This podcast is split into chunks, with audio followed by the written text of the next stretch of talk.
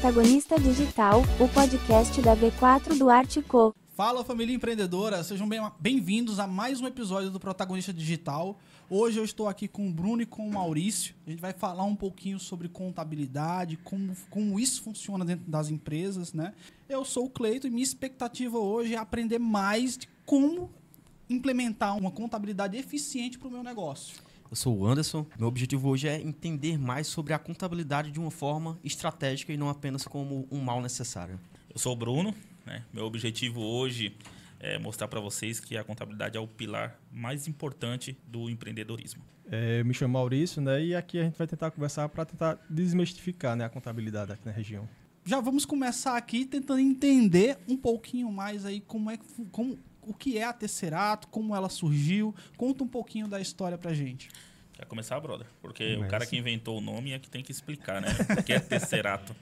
Rapaz, assim, é, foi a, a junção de duas histórias, né? Começou minha história separada da dele.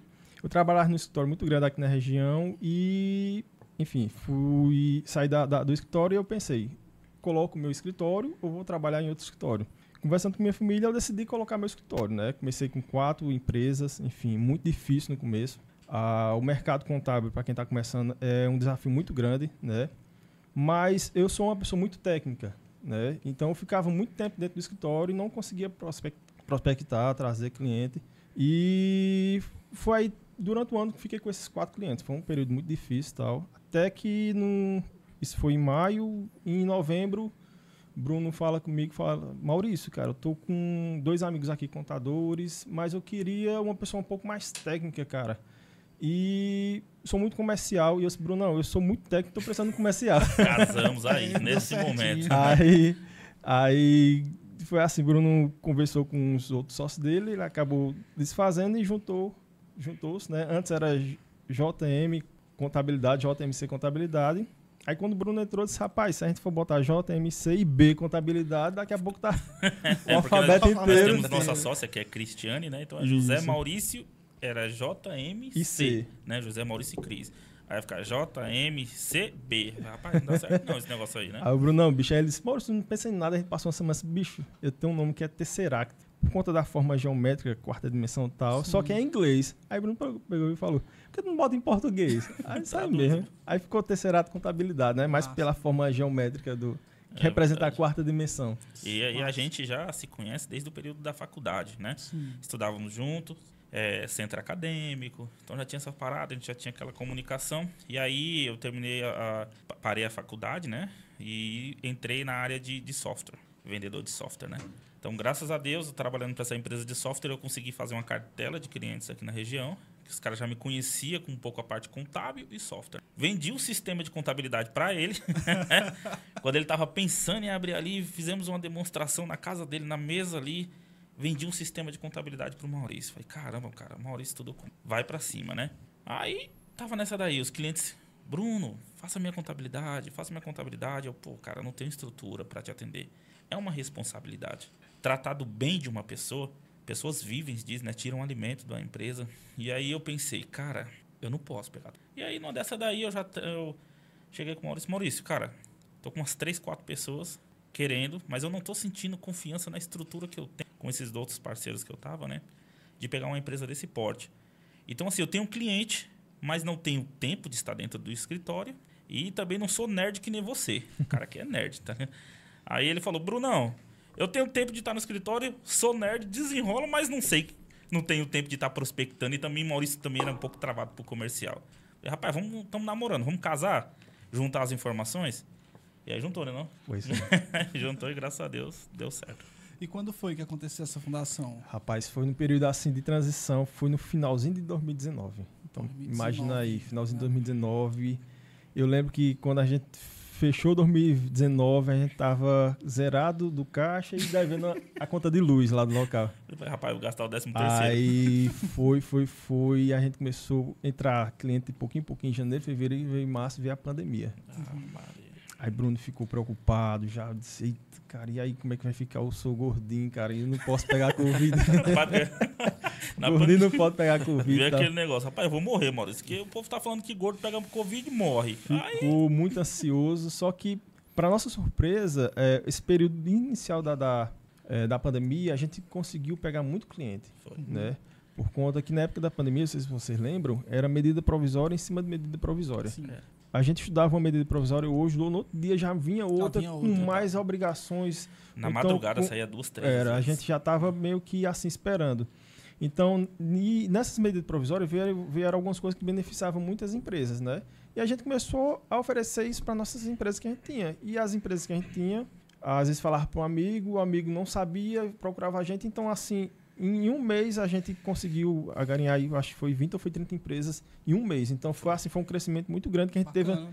nesse período mais difícil da pandemia, né? Mas só que na pandemia a gente teve que trabalhar para, como é que eu posso falar, sustentar a- a- os nossos próprios clientes, entendeu? É. Muitas deles deixaram de faturar, Uhum. eh, teve que demitir gente, alguns que realmente quebrou. Teve cliente nosso que quando veio o decreto de fechar a empresa do governo estadual, na outra semana eles falaram, estou quebrado, porque eu não faturei, tem água, tem energia, tem aluguel.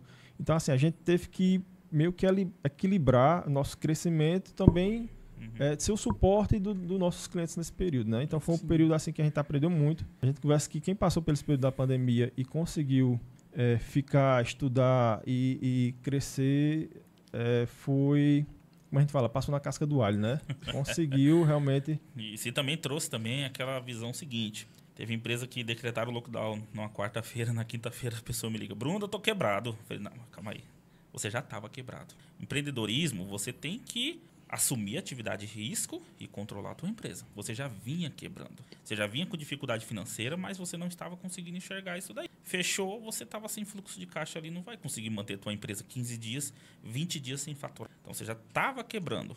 E hoje, isso daí trouxe até Isso, é, ensinamentos isso aí pra foi- gente, né? é, com certeza. E, e foi 2020 e a gente, a gente, na verdade, quando a gente começou, a gente não tinha um local, a gente permutava um serviço com Uhum. um escritório de um, de um- de um primo meu.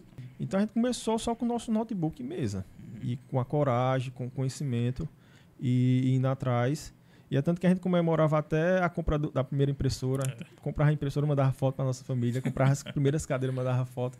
Então foi aquela coisa boa de se começar aos poucos, tá entendendo? É. E os nossos clientes também foram crescendo com a gente, né? Tem Que bom. clientes nossos que começou, abriu a empresa assim que a gente começou a, a- criar o escritório, estão até hoje com a gente. São clientes desses aí que vai investir, liga, Bruno, o que, é que você acha sobre isso? Maurício, eu devo fazer isso? Então são pessoas que cresceram com a gente, né? Então a, a Tesserato tem isso, de ter começado junto com a sua maior cartela de clientes, nasceu junto com a Tesserato, né? Então É. tem essa questão de, de ter essa, esse vínculo mais forte. Em cinco anos, nós nunca perdemos um cliente falando assim, eu vou trocar para outra contabilidade. Nunca aconteceu. Isso orgulho de dizer que nunca aconteceu. Os caras que saíram da nossa carteira foram aqueles que fecharam a empresa. Ou, por exemplo, eu vou mudar para outro estado quero algo próximo, que ainda tem essa, essa questão do cara querer falar com o contador. Né? Uma, duas histórias assim. Mas todos os clientes da nossa, do nosso início da nossa carteira, hoje 99% está com a gente. Então tem cliente nosso que era um MEI, uma empresa só ele ali trabalhando e hoje emprega 70 pessoas. Em cinco anos, né, Maurício, que nós estamos aí, porque nós temos uma experiência de quase 10 anos de contabilidade, mas com o escritório em torno de cinco anos. Então, realmente, a gente, a gente entende como que é o crescimento cara que era pequenininho né, e hoje fatura aí 500 mil. Então, esses caras estão na nossa história, né? Tem cliente que é o xodózinho da gente. Fantástico. Fica É, à vontade. Ele fica olhando pra mim pra saber se, se pode perguntar ou não. Fica à vontade, pode não arrochar. É, vocês não fazem, então, apenas essa parte de é, auxiliar ali em como pagar os impostos, mas vocês também olham para a parte financeira das empresas e passam ali algumas informações, insights também. Isso, isso. Olha, a contabilidade, cara, ela é perfeita. A gente fala que ela é perfeita porque é o seguinte: os princípios dela, se você seguir aquele manualzinho, tua empresa ela vai prosperar. Mas qual que é esse manual? Bruno, vamos falar aqui do, do, do princípio da entidade. Por que, que é a entidade? O pessoal não sabe nem o que, que é isso. Né? Os clientes, eles não têm, eles não estudam isso. Bruno, o que, que é o princípio da entidade? Falei, meu irmão, é o seguinte, ó. Tem um colégio do seu menino? Tem, não paga isso na conta da empresa. Você precisa definir um valor de salário para você. E dentro do teu salário, tirar suas despesas. Então é você respeitar a entidade. A empresa é uma entidade, teu CPF é outra entidade. Então, assim, 30 minutos de conversa, a gente consegue transmitir muito da contabilidade simplificando para o cliente, entendeu? Então, o, o- hoje nós fazemos assessoria na parte de tributação, redução, recuperação tributária, folha de pagamento, departamento contábil, departamento de legal- legalizações, né, que é a contabilidade hoje, pode dizer a contabilidade raiz, né, ela é composta por quatro setores. Departamento legal, abertura de empresa, encerramento, regularizações, alvará e tudo mais. Departamento fiscal, apuração de impostos, estratégias fiscais e tudo mais. Departamento pessoal, folha de pagamento. né? E o departamento contábil, que é onde está ali a estrutura, balanço da empresa, demonstrações contábeis. Então, hoje, ela é composta por isso. Mas, como o empreendedorismo cada vez vem aumentando, você consegue agregar outras coisas dentro. Por exemplo, o registro de marca, né? Você consegue é, hoje agregar isso para dentro do seu cliente, uma parte de um BPO financeiro, né? a parte de, de uma consultoria dentro da empresa. E a gente consegue trabalhar com essas partes. Essa parte da recuperação de impostos, tem algum valor assim que tenha sido bem é, relevante para que deu para recuperar de uma determinada empresa? Eu sim, rapaz, isso aí, é, isso aí é o seguinte. Quem recupera imposto é porque fez algo errado, tá bom? Então, tipo assim, não é ilícito. O errado que ele fez foi o seguinte: cadastrou um produto com uma tributação errada, vendeu, faturou, pagou o imposto. Acabou, o dinheiro foi embora ali. Era para pagar 10, pagou 15. Então nós vamos fazer o quê? Durante cinco anos, é, é, cinco anos retroativo, né, nós conseguimos fazer esse levantamento e recuperar impostos sobre esses pagamentos indevidos dentro da lei para que não tenha problema, né? E eu vou dar um exemplo aqui, que é o que o pessoal mais usa na região, é o PIS e COFINS monofásico. né? Não vou ser muito técnico para não, não, não fugir assim, mas o que que acontece? Quando já se diz o produto ele é monofásico, já diz, ele é mono, única fase. Então, digamos, um filtro, acho que vamos água, água é monofásica, né, Maurício? Água- Alíquota zero. Alíquota zero. Não, então vamos falar de um, de um filtro de combustível, algo assim, que eu não lembro de cabeça. Esse produto, na fábrica, ele já foi recolhido o PIS e o COFINS, por quem fabricou. Então, já acabou. Nenhuma outra parte da cadeia precisa mais pagar monofásico, imposto de PIS e COFINS na saída. Só que o cidadão compra essa mercadoria, faz o cadastro dentro do sistema, não tem o conhecimento, às vezes, né, sobre isso daí, faz o cadastro errado. E quando ele vai vender essa mercadoria, ele vende tributando de novo o PIS COFINS monofásico. Então ele está pagando o imposto que não era para ele pagar. Nós pegamos aquilo ali, apuramos. Ah, isso aqui tá errado. Tipo, esse imposto era 10, na verdade era para ser 9,500. Saímos fazendo a contabilidade dos últimos cinco anos, retificando né, a parte fiscal. Aí dá 200 mil, 300 mil, a gente já conseguiu recuperar. O né? último que a gente recuperou foi 60 mil. É, Esse último agora, eu acho que faz uns três meses assim, foi 60 mil. Aí o que acontece? É clientes que são da nossa contabilidade? Nem sempre. Claro que nós orientamos para consertar. Observamos os outros meses se está sendo consertado, né? Passamos a rotina, ficamos no pé para que eles consertam aquilo ali. O cara faturou errado, eu vou conseguir recuperar lá na frente. Entendeu? Mas não é bacana para ele, tá mexendo no fluxo de caixa dele.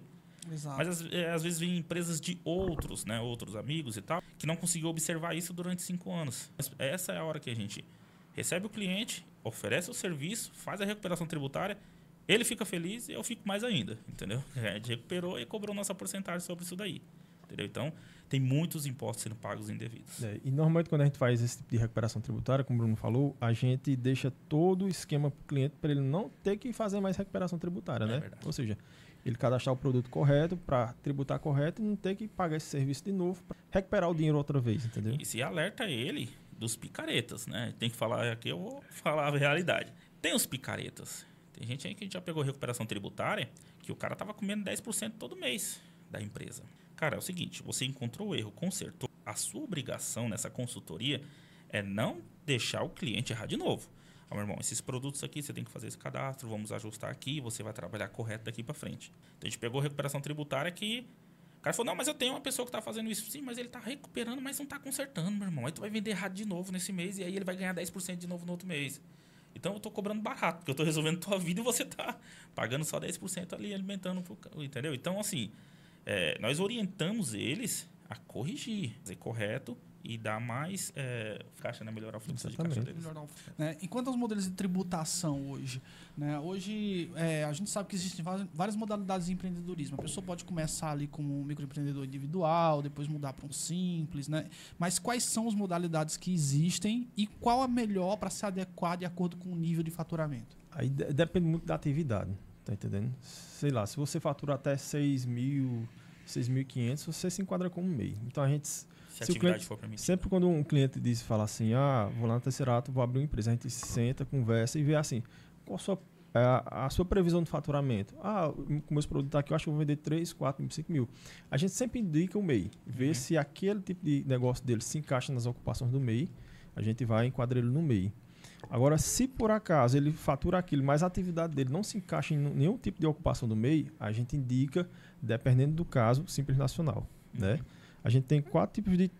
Aliás, são é, quatro: Simples Nacional, lucro presumido, lucro real e lucro arbitrado. Né? O Simples Nacional é as empresas MEI e EPP, tributa pelo faturamento, e tem um MEI que ele tributa de forma fixa. Todo mês você paga 70 reais, 75, 76, mas ali vai os, produtos, os impostos federais e a sua contribuição previdenciária do, do, do empreendedor. Né?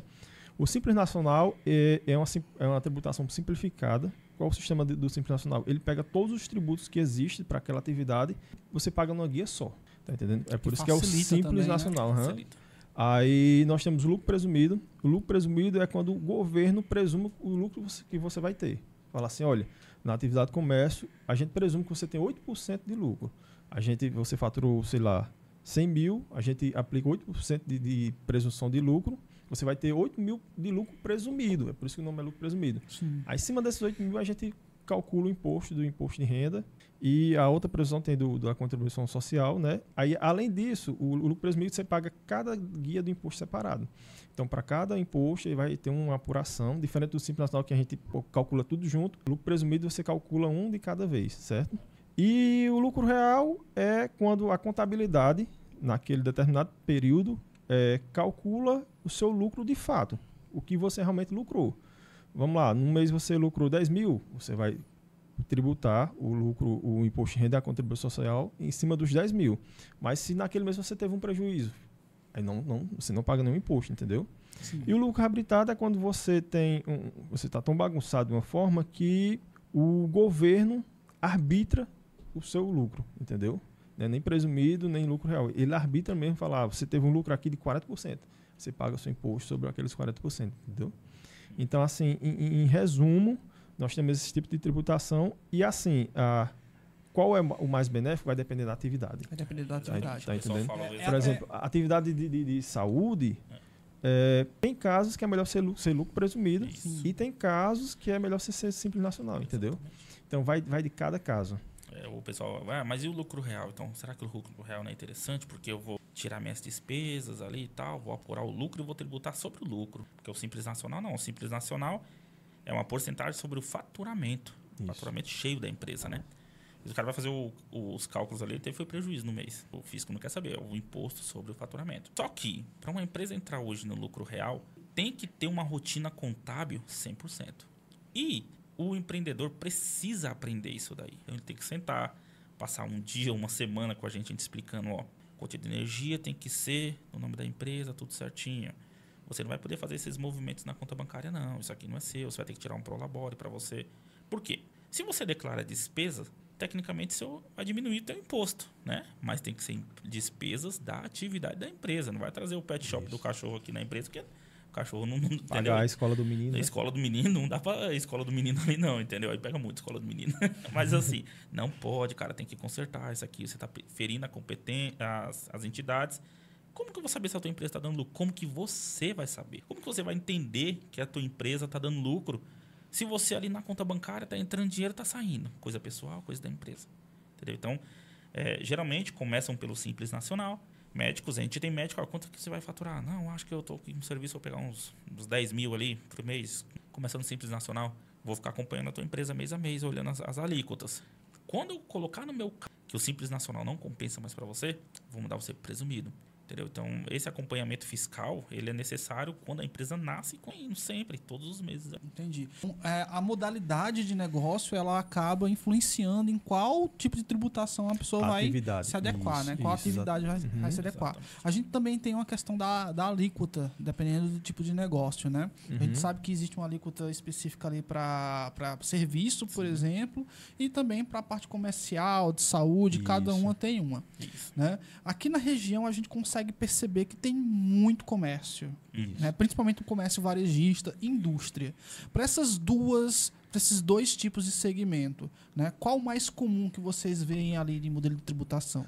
O mais comum é, é Simples Nacional. Na região, sei lá, 90% das empresas são Simples Nacional, entendeu? Até como o Bruno falou, é, para você ser lucro real, você tem que estar totalmente estruturado e organizado contabilmente. Sim. Porque de repente você abre uma indústria e bota ela como é, lucro real e não tem a organização necessária, de repente você vai estar pagando um imposto maior Sim. por Uhum. conta do- da sua falta de organização, entendeu? Então, às vezes o pessoal prefere ter esse regime simplificado do Simples Nacional para que muitas vezes tem- também tem isso, né? É, o lucro real às vezes pode até ser mais benéfico, mas quando a empresa está nascendo e o, a- o faturamento é pequeno, é sempre, a gente sempre indica o Simples Nacional.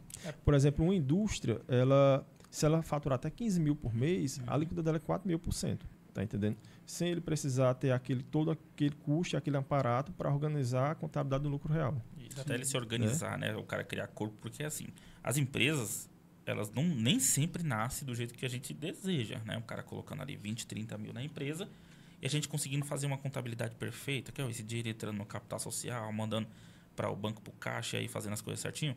Nem sempre é assim. Às vezes o cara pega o cartão do tio, compra 15 mil de mercadoria, parcela na pessoa física, começa ali, às vezes sem CNPJ na, na cara. E aí, daqui a um tempo começa a ganhar uma proporção.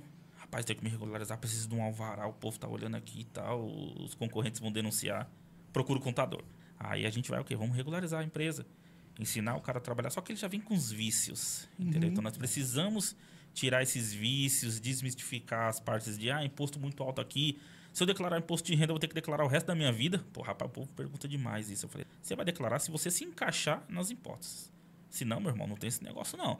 Agora, se tem alguém pedindo para você declarar o resto da sua vida o que você não precisa declarar, ele tá comendo no horário que não é para comer, entendeu? Então, assim, hoje na Tesserato, a gente não quer quantidade. Nunca se preocupamos com quantidade de cliente, nós queremos qualidade. Então, nós definimos o honorário que dá para atender essa empresa e vamos trabalhar com, porque eu não quero apagar incêndio.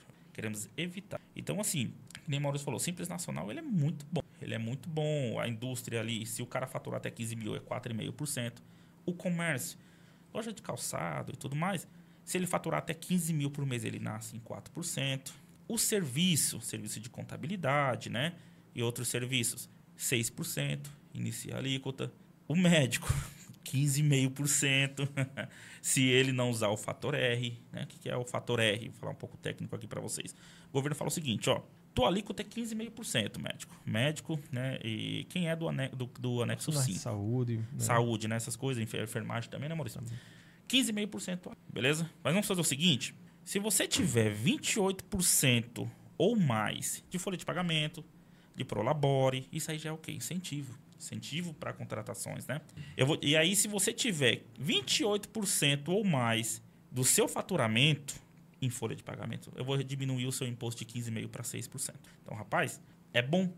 Isso daí é ótimo. Nesse momento a gente incentiva o, o- médico ou o empresário, né? coloca o teu Prolabore, recolhe seu Prolabore, vai recolher ali o teu INSS, imposto de renda, se for o caso, registra a tua recepcionista, entendeu? Porque assim, a gente incentiva o máximo que as empresas trabalhem 100% correto. Mas tem aquele povo que às vezes não, não- contrata o pessoal e é desleal com quem está trabalhando. Tem que garantir todos os direitos dele ali. INSS, FGTS, estabilidade. Então, fazendo isso daí já consegue fazer essa diminuição de, de imposto na empresa. Isso aí é bacana. É uma estratégia muito boa. Bacana. É, o Bruno falou sobre a questão do tempo, né? E, e ele falou aqui, não, a gente deixa o cara como simples ali durante um tempo, mas na fase do simples eu ouvi falar sobre é, regime de caixa. Né? Isso. Existe essa possibilidade da pessoa fazer a tributação em cima do regime de caixa também? Quanto tempo leva mais ou menos que vocês fazem essa avaliação do cara no simples para poder fazer uma mudança para um presumido ou para um real? Pronto. O, o- o regime de caixa é quando você vai tributar o que você faturou. Por exemplo, nós temos dois tipos de regime, como você está falando. Tem um regime de competência, que é quando o ato acontece. Por exemplo, eu emiti a nota agora em janeiro, certo? Só que eu vou receber só em fevereiro ou em março o valor dessa nota. O regime de competência manda que eu tribute essa nota agora em janeiro, certo? O regime de caixa ele funciona da seguinte forma: ah, tem um contrato aqui e eu não vou, eu não vou tributar pelo contrato, vou tributar para cada vez que eu pagar uma mensalidade para você, entendeu? Então, digamos que o seu contrato seja 10 mil reais, você vai receber 10 vezes de mil reais. O regime de competência você vai tributar os 10 mil. O regime de caixa você vai tributar mil reais assim que você receber. Se você receber mil reais em fevereiro, você tributa em fevereiro mil. Em março, você receber dois mil, você vai tributar os dois mil, entendeu? Só que o regime de caixa ele requer um, um cuidado muito grande, até porque você tem que ter um, um controle muito grande do seu, da sua conta corrente, do que você recebe no banco, porque entende-se pelo regime de caixa, tudo que você receber vai ser faturamento. Então tem que ter um controle muito grande sobre o que você recebe. Isso aí Entendeu? é a dica, ou seja, para quem é, tem receita recorrente. É para quem colégio, trabalha muito com, com, né? com contratos, tá contratos, tá cara. Então, assim, colégios, né? Tem algumas é, academias. É. Né? Então, Imagina o colégio, se ele fosse tributar, nós temos colégio, a gente indica que seja regime de caixa. O colégio, final de dezembro, faz o contrato todo mundo, sei lá, 10 mil por ano, 12 mil, uhum. 100 alunos. Se ele fosse tributar tudo naquele, naque, daquela vez, entendeu? Naquele mês. Então, para colégio, então, para tipos de atividade que tenha, como o Bruno falou, mensalidade, recorrência, a gente indica o regime de caixa. Uhum. Porque ele vai tributar quando ele receber. Sei lá, aquele pai pagou um mês e não pagou nunca mais. Uhum. Se fosse pelo regime de competência, ele ia tributar o, o contrato, tá uhum. entendendo? Mas pelo regime de caixa, não, ele vai tributar só o que ele receber de fato. É, exatamente. É claro que no caso um contrato desse que fosse o cara tributou 10 mil, mas depois é, acabou o contrato, né? Tem como rever essa situação. Mas é mais sim, trabalhoso, sim. entendeu? Uhum. Um exemplo colégio que tem mensalidade, mas também vende livros. Rapaz, na época de outubro, novembro, dezembro, rematrículas, faturamento desse povo, às vezes 300, 400% aumenta, porque é, são as épocas de material escolar e tudo mais, né? Então é o seguinte, o cara começou, digamos, vamos dar o um exemplo de dezembro, faturou altíssimo ali em dezembro. Se ele for regime de competência em janeiro, que é uma época ruim, teoricamente, o comércio está mais parado, todo mundo gastou dinheiro em fevereiro ou em, em dezembro e tudo mais. E janeiro o simples nacional dele vai dar alto, vai ser um valor alto, pesado, entendeu? Então, se ele for o regime de caixa, ele vai fazer a venda, vai emitir a nota fiscal, vai colocar que é parcelado em 10 vezes.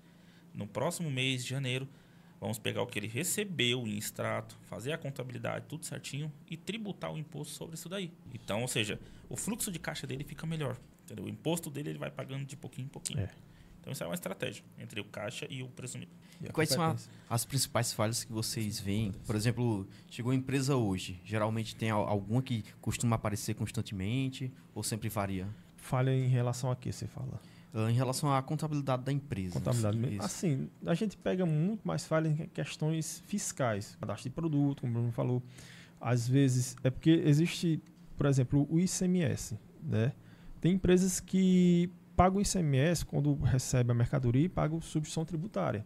Ou seja, a partir daquele momento, quando se ele for comércio, se ele pagou a substituição tributária, dali em diante, quando ele for vender aquele produto, ele não, não paga mais ICMS no, no, no imposto que ele for pagar, no Simples Nacional ou da forma que ele for. A gente pega muito disso. O, a, o próprio empresário, às vezes, não tem uma pessoa capacitada para fazer o cadastro de produto, recebeu aquela mercadoria, não cadastrou o direito do produto e o empresário fica pagando imposto a mais sempre, entendeu? É verdade. Então, assim, isso é muito comum mesmo, né? Até por falta de mão de obra qualificada que entenda de, falta de, de, de, de entrada de mercadoria, emissão de nota, cadastro de produto, né? Então, por conta dessa defasagem, isso é um dos principais erros que a gente encontra. E, né? é, e é, muito importante. Vou dar uma historinha aqui rapidinho. Nós estávamos ano passado, né, Maurício? Ano passado, novembro, fazendo curso de inglês, né? Nós estávamos no inglês à noite. Aí o cara mandou uma mensagem: Bruno, tudo bom, tal, não sei o quê. Fiquei sabendo que você é bom de tributação. A gente até se sente, né? Quando o cara fala, amiga me indicou, falou que você é bom de tributação. Eu falei, rapaz, a gente tá aprendendo, né? Não é bom, a gente é bom, mas tá aprendendo. Todo dia a gente aprende um pouco, né? Queria que você desse olhada aqui no meu material de construção. Aí eu falei, cara, manda só a sua guia do Simples Nacional. Eu não tenho como analisar tudo, mas se você me mandar a guia do Simples Nacional, eu vou ter uma noção.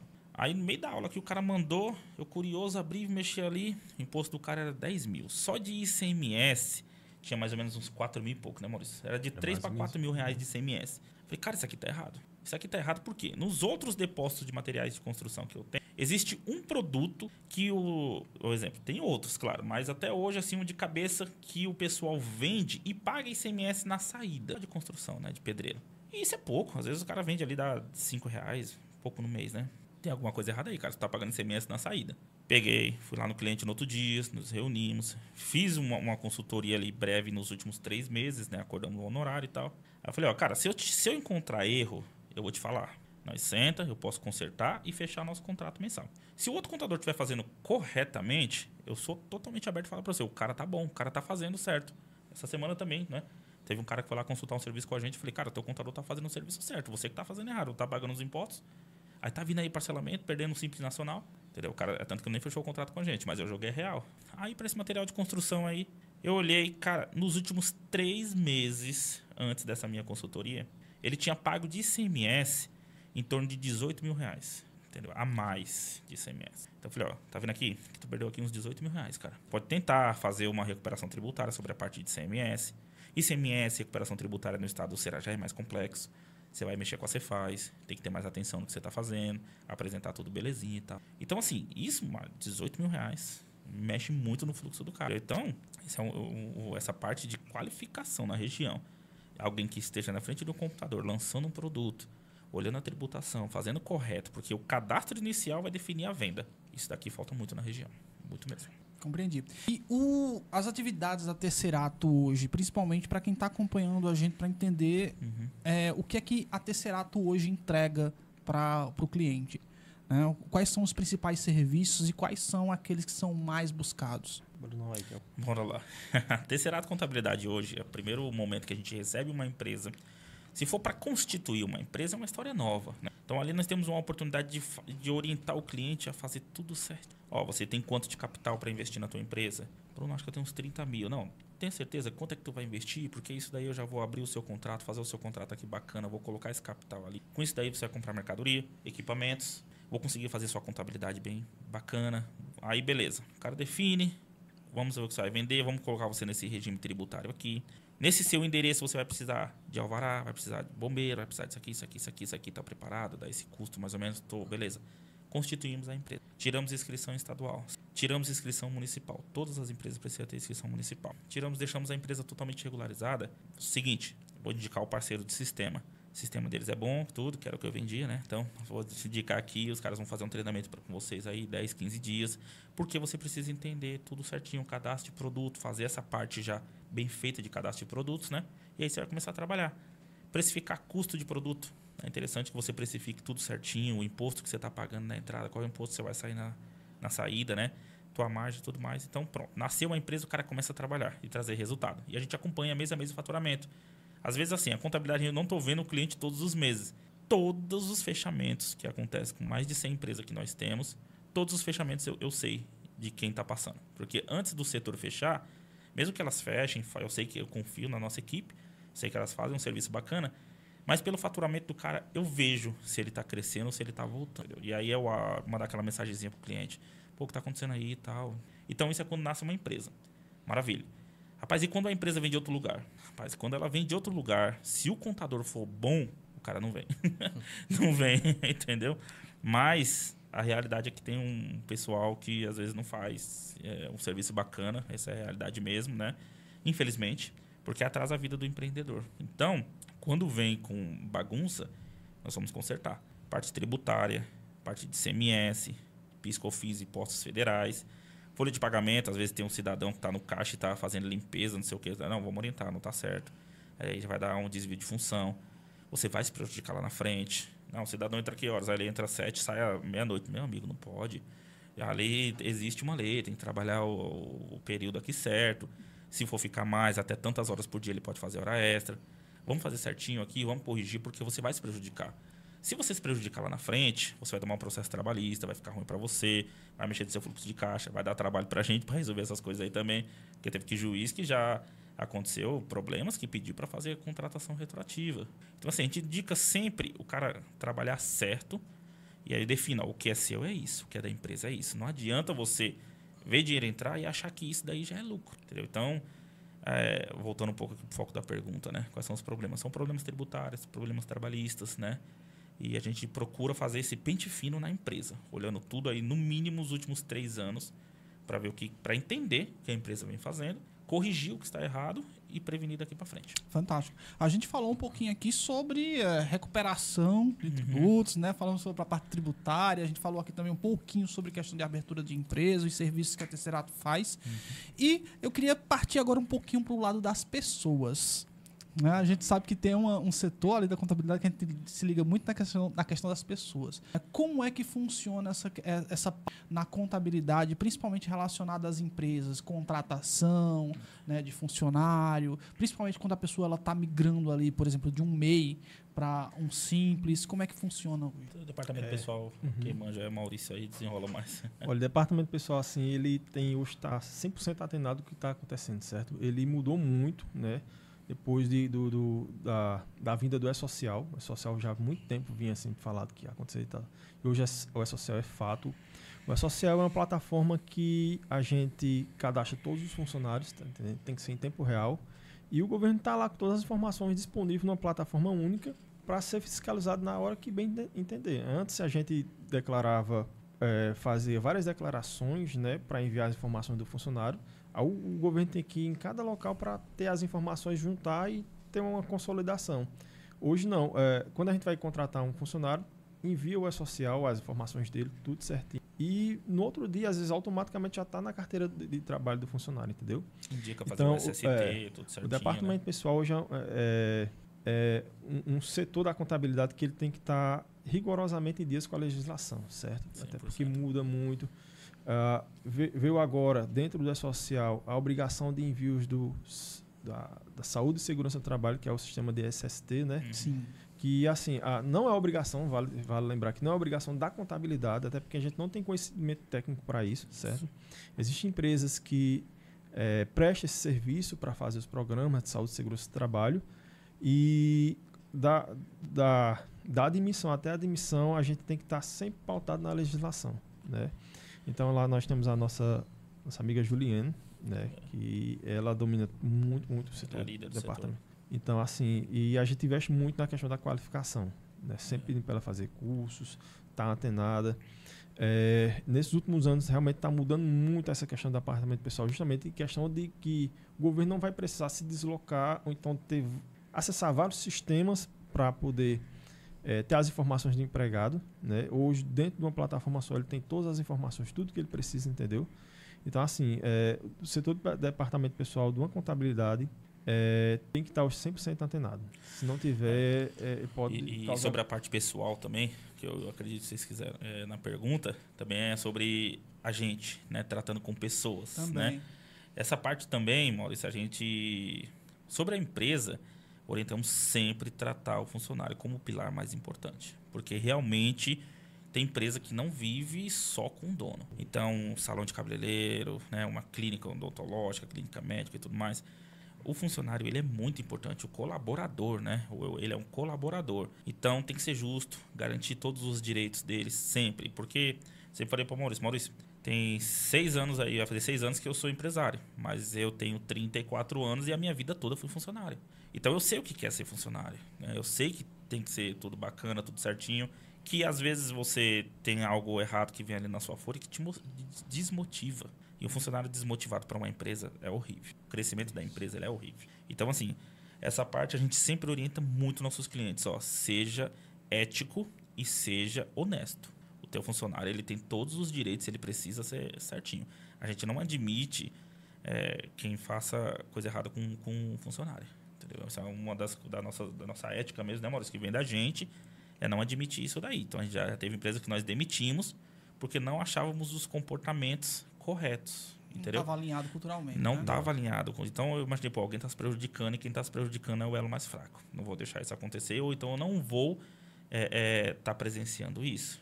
Aí voltando sobre a parte pessoal do empresário. Rapaz, assim, o contador hoje, nós entendemos da base da empresa, finanças, tributos, casamento, filho, compra de imóvel, compra de carro, tudo isso a gente precisa entender. Porque o cliente, Bruno, tô querendo comprar um carro X. Eu, calma aí, como é que tu vai comprar esse carro? Não, vou tirar esse carro aqui da- do dinheiro da empresa aqui. Eu falei, "Não, mas você vai usar esse carro para trabalhar? Vou, não, é, é meu. Cara, não é o, ideal que, né, que faça isso daqui e tudo e tal.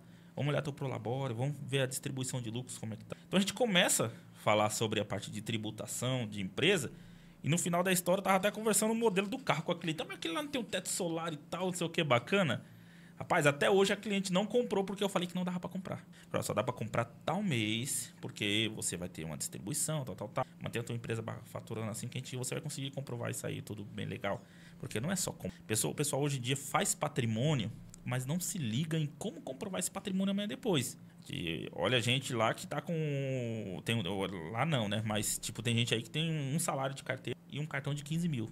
De fatura que vem 15 mil por mês. Uma hora isso não vai casar essa história. Entendeu? Então, o nosso trabalho é orientar. Mas, rapaz, não empresta cartão pro povo, não. É porque é emprestando pras pessoas, né? Faz o negócio direitinho e tal. Então, a gente acaba aqui fala de finanças, fala de imposto, mas daqui a pouco tá falando do, do filho. Rapaz, mas já tem 18 anos, já fez esse menino. Não era uma criança esses dias? Tem, envolve muito a parte pessoal. Muito mesmo. Bacana. É, ainda dentro dessa parte pessoal, né? É o, quais são os principais tributos que existem ali, que são cobrados para manter regular um, um funcionário? Olha, é, se for a empresa do Simples Nacional, a questão da tributação, quando ela contrata uma pessoa, seria assim? Sim. A, a carga maior que o empresário tem é o FGTS, né? Então, assim, quando ela, ela é de Simples Nacional, quando a gente vai fazer uma projeção do custo do funcionário, calcular as provisões de 13 terceiro, de férias, né, de, de do um terço das férias, né? Em alguns casos, o, o, o empresário, para a gente até fazer o cálculo em caso de indenização, né? E em cima disso a gente calcula 8% do FGTS. Né? Quando a empresa é do Simples Nacional, o custo maior dele com o funcionário são as provisões e o FGTS. Agora, se for uma empresa do lucro presumido ou lucro real, aí o encargo é, da folha de pagamento é bem maior. Tá entendendo? Ah, o, o, que pesa mais para quando você está no lucro desse, como lucro presumido ou lucro real, é a folha de pagamento. Vamos supor que você, numa empresa normal do comércio, além da folha de pagamento que ter, ele ainda paga mais 28, 27 mil, 28% de INSS para o governo da parte patronal da empresa.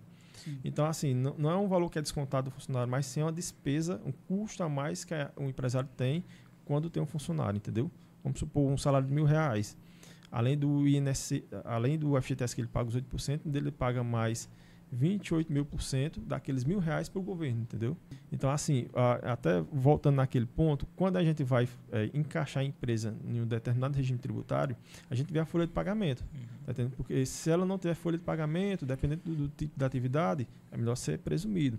Mas se ela for ter uma folha de pagamento um pouco maior é, e que vai onerar muito ele, a gente escolhe o Simples Nacional, porque as empresas do Simples Nacional não pagam essa parte patronal do INSS. Ah, pra você ter ideia, essa semana até a gente de Minas Gerais, né? Uma clínica, logia, né, Maurício? Isso. E assim, estava trabalhando sem os funcionários estarem registrados e tudo mais, encaixado no lucro presumido. Maurício fez um cálculo aqui rapidinho e falou: olha, tá pesado isso aqui para você, eu acho que não é interessante não. Quantos funcionários que você tem? Ela falou: ah, eu tenho tantos. E o, o teu custo da tua folha, dá quanto? O Maurício falou, olha, aqui era bom você estar no Simples Nacional. Regularizar todo mundo, registrar todo mundo, fazer o certo e ainda vai diminuir o teu imposto. Quando o Maurício fez o cálculo, a proporção de imposto que ela está pagando hoje no presumido, no Simples Nacional ela vai pagar bem menos e ainda vai suprir todas as despesas tributárias sobre as folhas. Isso. E todo mundo vai estar regularizado, recolhendo FGTS, pagando INSS. Então imagina aí, numa pancada, 18 pessoas mais ou menos vão ser registradas da noite por dia. Entendeu? Então, é, é, bacana. Esse estudo, ele beneficia sempre. Bacana. Uhum. Eu, eu costumo ver muita, muito uma prática, principalmente atualmente, de, da, da mudança do CLT para uhum. a contratação PJ. As PJização. Que Exato. Fala, né? como, é, como é que vocês enxergam isso e como é que isso funciona de maneira tributária? Depende de cada caso. Tem casos que é possível ser PJ, PJizar, né? Em vez de você contratar a pessoa, contratar a pessoa como pessoa física, contratar como pessoa jurídica, mas aí vai depender da forma que você está contratando a pessoa, porque quando você contrata como pessoa jurídica, é, ela não tem que ter os critérios de emprego, tá entendendo? Né?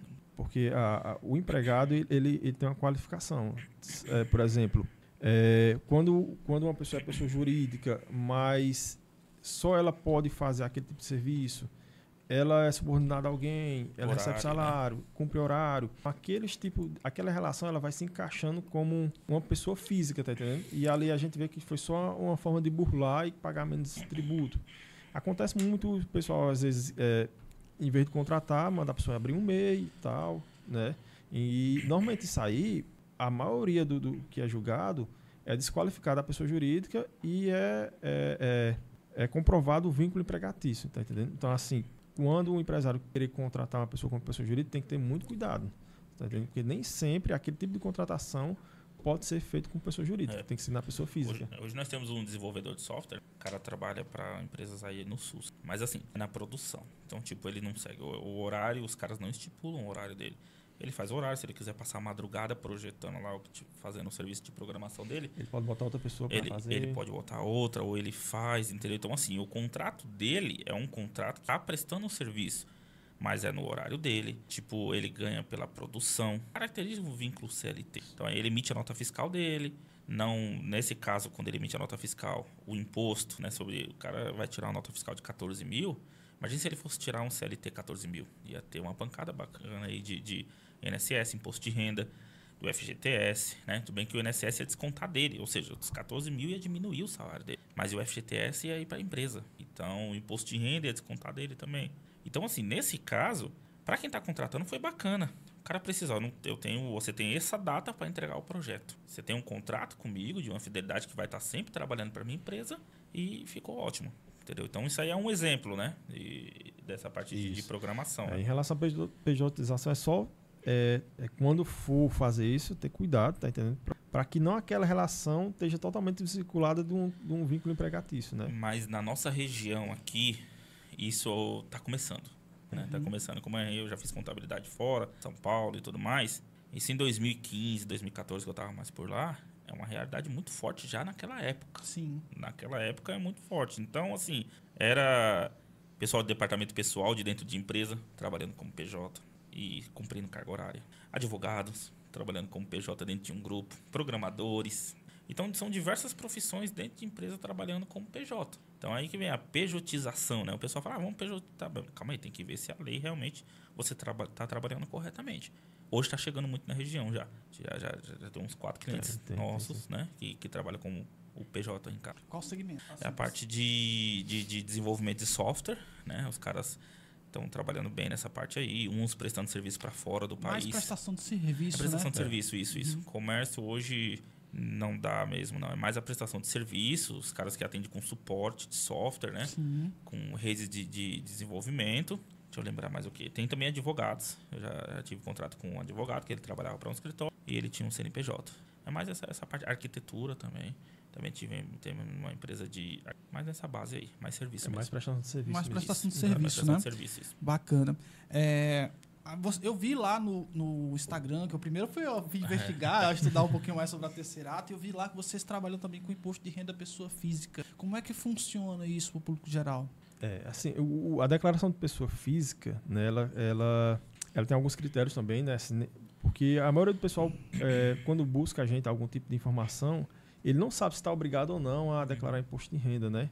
Então você tem que receber acima de 28 mil, se for rendimentos tributáveis.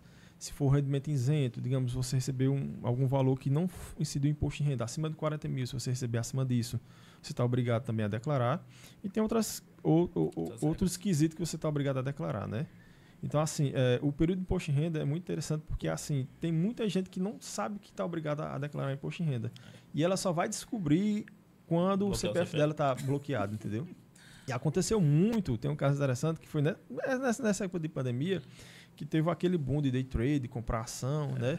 Que antes, quando você comprava qualquer valor de ação, você estava obrigado a declarar imposto de renda. Então aí 2019, 2020, 2021, muita gente caindo na malha fina. Comprou mais ou menos uns 20 lá no escritório, né? Foi, foi da parte Assim, de trade. Assim, 20 dentro de um ano que comprou uma única ação e ficou obrigado a declarar imposto de renda. E ele não sabia, entendeu?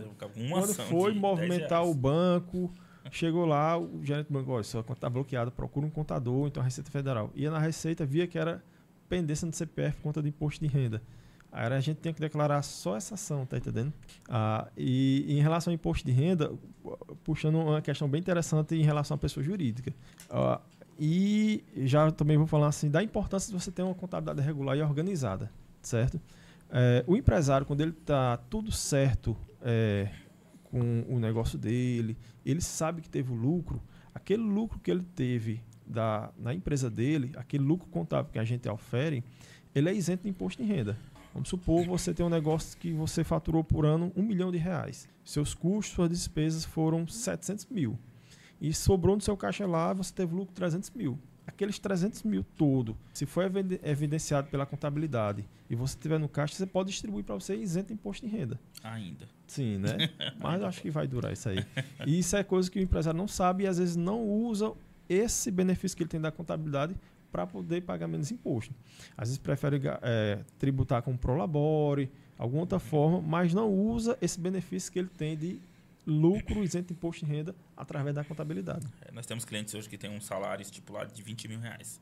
Ó, todo mês, para sobreviver, é 20 mil. Como nós vamos fazer? Faz o seguinte, retira ali reto do INSS, né, para garantir uma aposentadoria, tudo certinho.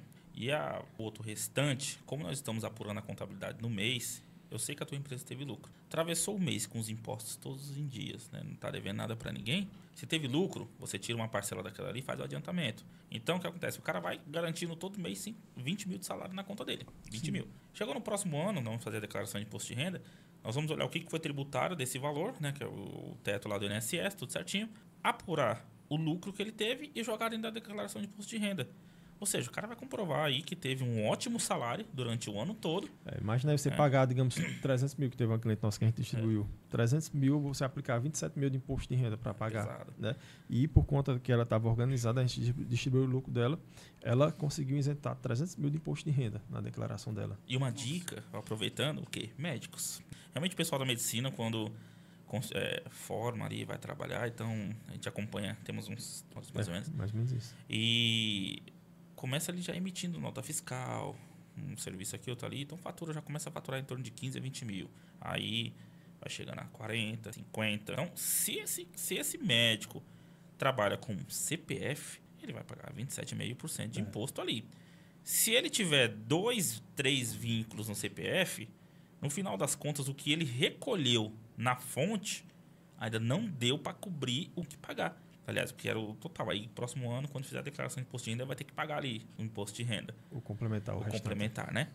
No CNPJ, não, ó, eu vou trabalhar emitindo nota fiscal, vou tirar meu Prolabore, vou garantir meu INSS, vou fazer a distribuição de lucro. Chega no próximo ano, a gente consegue fazer isso daí, comprovar e ele pagar menos imposto. Entendeu? Então, nesse caso, exemplo, fica a pejotização, né? É benéfica para eles, entendeu? Porque isso aí é uma redução. Então, hoje, declaração de imposto de renda, né? Voltando aqui um pouquinho, também é um, é um- são uma carteira de clientes que são fiéis, né? Então, tipo, tem gente que a gente declara imposto de renda já há 10 anos atrás, antes de contabilidade. Então, não, meus contatos, de Maurício, né? né? Antes do escritório. E a gente já vem declarando e hoje ainda declara, e já começa a declarar do filho, do outro filho. Então, hoje em torno de umas 330 da última vez, declarações de imposto de renda. A época do imposto de renda é a época que nasce mais cabelo branco. Assim, a gente fica doido, chega 7 horas, sai meia-noite, porque realmente a declaração de imposto de renda, na Tesserato, é algo que somente eu e Maurício faz. Entendeu? No, de qualquer empresa e tudo mais, somente eu e Maurício, porque aí nós vamos analisar a informação, fazer a declaração de acordo com o perfil do cliente. Então, nesse caso aí, a gente faz declaração, exemplo, pessoal de São Paulo, eu tenho muitos amigos de São Paulo que eu faço, Rio de Janeiro, Minas Gerais, no Ceará. Então, é um- uma época bem corrida e bacana. Quais são os principais relatórios para analisar a saúde financeira da empresa? Contabilidade, balanço, demonstrativo de resultado, fluxo de caixa. Esses daí são os, os relatórios que o cara consegue ver aqui e falar, rapaz, saúde financeira, os índices, né? Tudo isso, a contabilidade, ela consegue demonstrar isso para você. De onde vem, para onde foi o dinheiro, qual foi a origem daquilo ali, quanto que eu tenho de clientes, o cara vende às vezes na- no, no, no boleto. quanto que eu tenho para receber, quanto que eu tenho de passivo para pagar, quanto que eu tenho aqui de caixa, quanto- tudo isso, o balanço, ele vai te evidenciar. Qual foi o meu faturamento, quais foram minhas despesas tributárias sobre esse faturamento, quais meus custos, quais minhas despesas administrativas, despesas sobre vendas, a DRE vai demonstrar isso daí. Entendeu? Então, tipo, a contabilidade, ela é, ela é apaixonante quando a pessoa entende sobre ela. Porque, o exemplo, o pessoal pega aqui, ó, eu tenho que pagar uma conta de energia aqui da, da- da minha fábrica. Então, às vezes ele acha que isso ali é só uma despesa, mas não é. Dependendo se for energia da fabricação, aquilo ali é um custo. Tem que fazer um rateio. Ó, da fabricação, a conta veio mil reais. Então, é 100 do escritório e 900 da fabricação. Isso ali é custo. Esse custo tem que estar envolvido diretamente dentro da produção do produto. E a outra parte, que é despesa, ela não entra ali no custo, mas ela associa dentro da despesa geral da empresa. Quem é mais é, nessa parte apaixonado da contabilidade é o Maurício Nerd, né? Desenrola É, tudo. porque aí. a contabilidade é a linguagem dos, dos negócios, né? Tem um professor, acho que é Lopes Sá, que ele fala que contabilidade é a ciência da riqueza, né? Então, todo empresário que ele tem uma noção, mesmo que básica, então se Uhum. ele conseguir ter uma noção avançada de contabilidade, ele consegue ver através do demonstrativo, às vezes nem, não precisa nem o- o contador ir lá e, e traduzir para ele. Ele então consegue através do balanço patrimonial, da DRE, ou então do fluxo de caixa que ele conseguir fazer, ele consegue ver a saída financeira da empresa, né? através das análises que ele consegue fazer. Então, assim, um, um- um empresário que ele tem alinhado a contabilidade, que tem o contador como ali como um parceiro de, de- como é que eu posso falar, de consultoria mesmo, consultar o contador quando, qual- quando for fazer qualquer tipo de movimentação mais diferente da empresa, ele, ele consegue se sair bem, certo?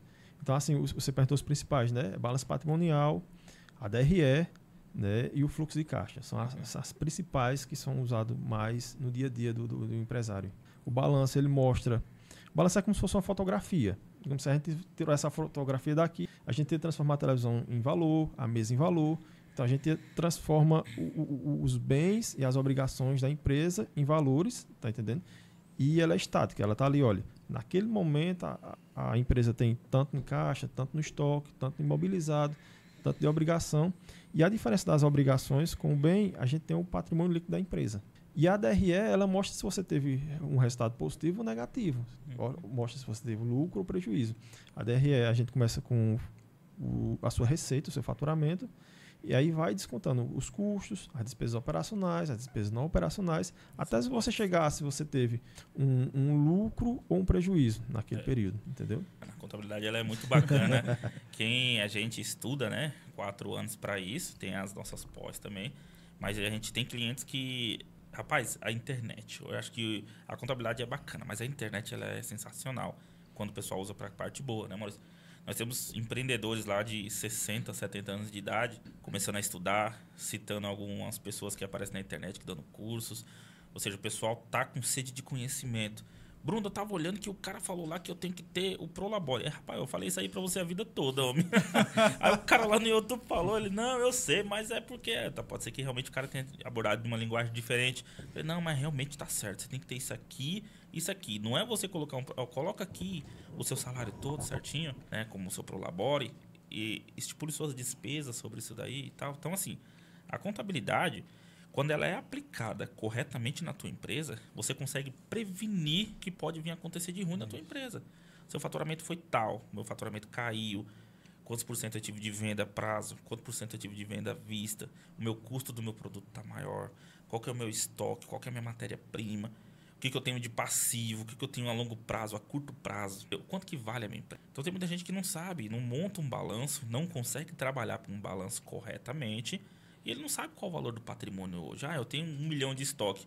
Sim, mas tua empresa vale só um milhão? Não, mas eu tenho um veículo, tá, tá, tá, tudo bem, ela vale dois milhões. Beleza, mas e o- a oportunidade da tua empresa?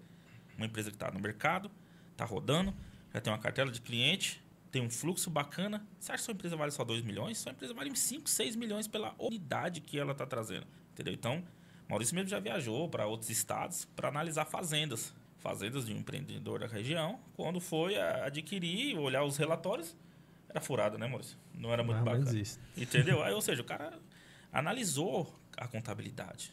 Vamos falar sobre aquisição, né? Ah, vocês cresceram bastante ali durante a pandemia. E qual foi a principal estratégia que vocês usaram para crescer tanto durante ela? Pai, primeiro eu fiquei com medo de morrer. Quando saiu esse negócio da pandemia, aí eu falei, Maurício, os caras tá falando aqui no jornal que gordinho morre, macho. Se eu pegar, eu não volto, não. É como vai ficar terceirado. Era três horas da madrugada eu ligando pra Maurício. Doido, doido, doido. Rapaz, aquele negócio mudou a minha vida assim. Rapaz, foi até um regime, emagreci. Foi bom por esse lado, né? Só que o seguinte, todo mundo ficou em home office. Então a gente trabalhou muito na parte tecnológica. Servidor em nuvem, né? Tivemos que colocar o servidor em nuvem. Na né? verdade, a gente começou no início, quando o Bruno Foi. veio, ele já tinha um servidor em nuvem. Era. O servidor em nuvem é, é um local que a gente deixa o nosso sistema, um servidor de outra pessoa lá no sul. Espírito Santo, é. E qualquer aparelho que a gente tivesse, a gente conseguia acessar nosso sistema. Isso. Então a gente implantou isso aí em novembro, Uhum. assim que a gente realmente começou a, a- unir a, a.